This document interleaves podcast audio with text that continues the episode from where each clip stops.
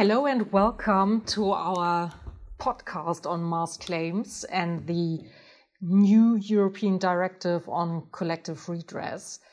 Um, my name is Martina Van Wijngaarden. I'm litigation partner at Freshfields based in Frankfurt. And I will walk you through this podcast together with my partner, Martin Mekat, also litigation partner and mass claims specialist based in Frankfurt. We will be joined by Jan Henning Buschfeld, who is a principal associate at Freshfields based in Düsseldorf and has extensive experience with cartel follow on claims. Well, Martin, um, the European Directive on Collective Redress has finally been passed. It has been discussed extensively already when it was still in draft form. And when we talk to our partners in other European jurisdictions, some of them said, especially for example, colleagues in the Netherlands, there's only little need for change in their jurisdiction. My sense is that in Germany, the implementation of the new directive might be a real game changer. What's your assessment? Uh, I'm fully with you on this one, uh, Martina. I think if you if you compare to the previous system with our declaratory model action, the Musterfeststellungsklage, it's a major step forward. I mean, many of the restrictions that we had, like that uh, in the Musterfeststellungsklage, you could only sue for declaratory relief or the fact that you had an opt-in system.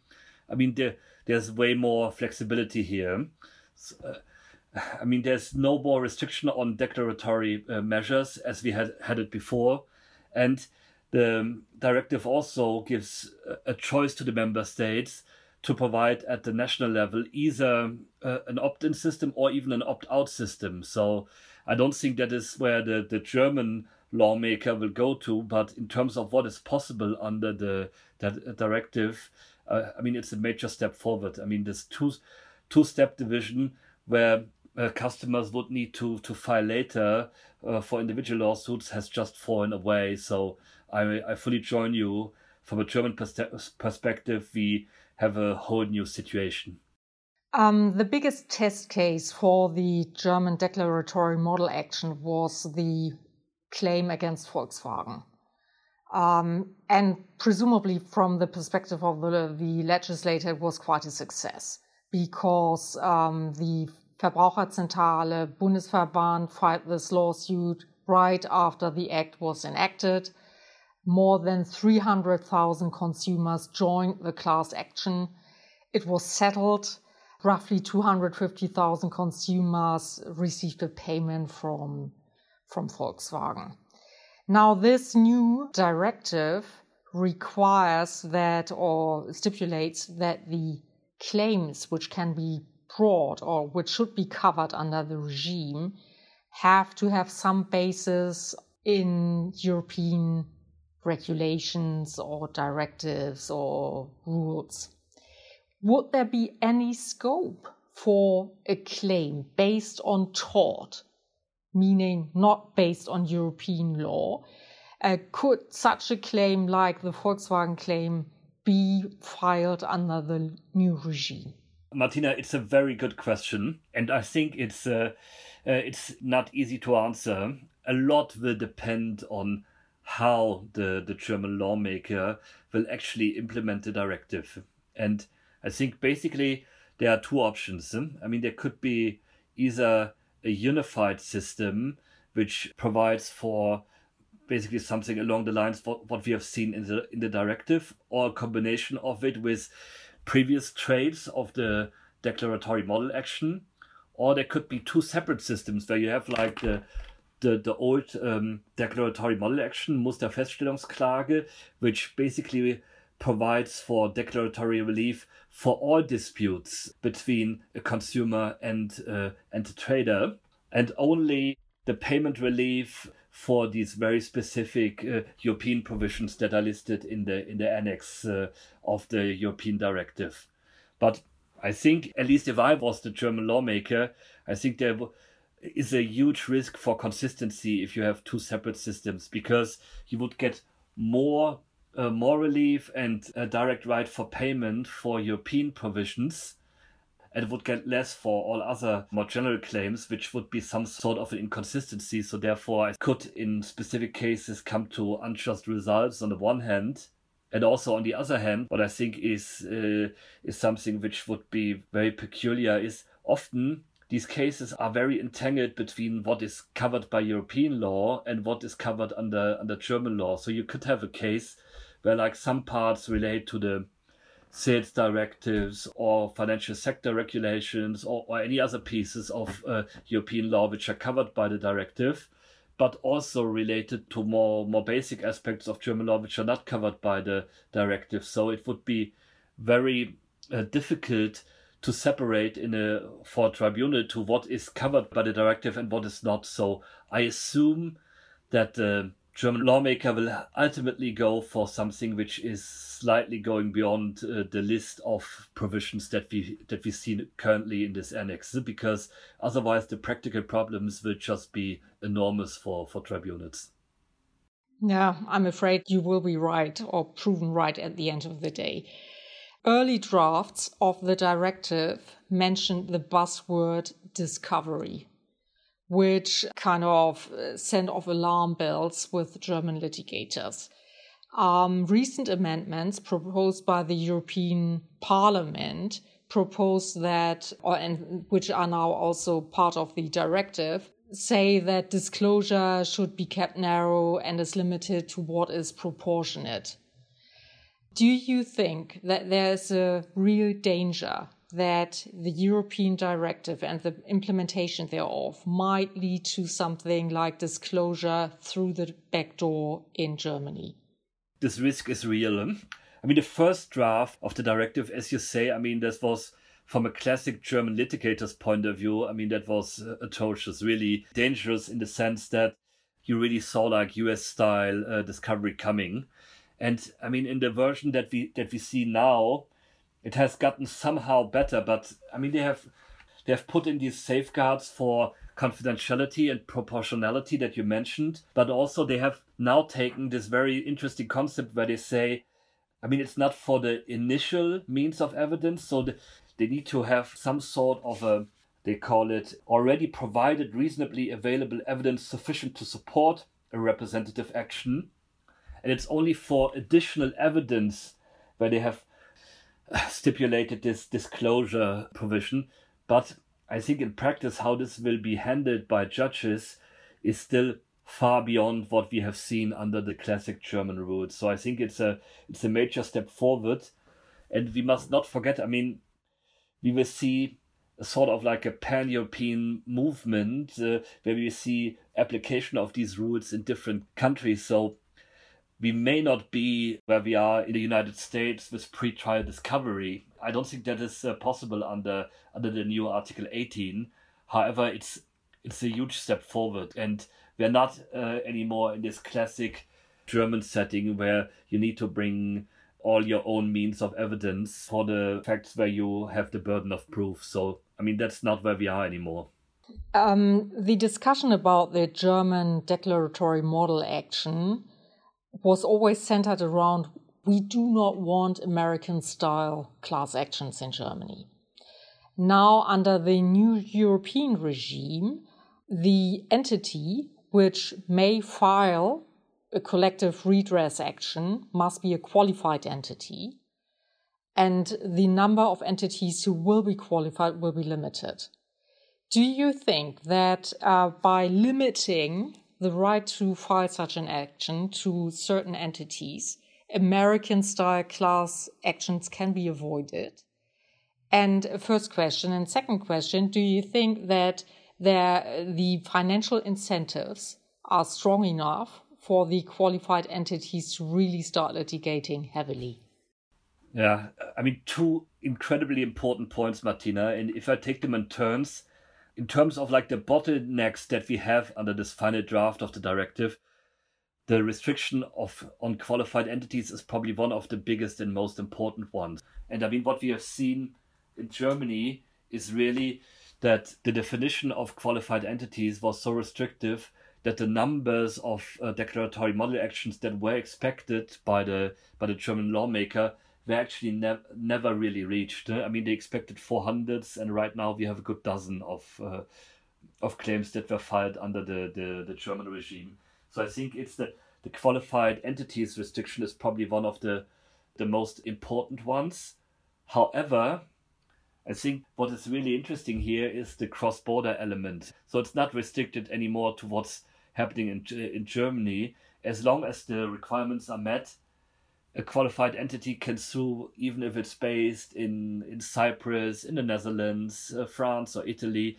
So I think we will see more movement and more pan-European movement, uh, and it will definitely be be better than what and more active as a yeah as a claimant market in the sphere than what we have seen before.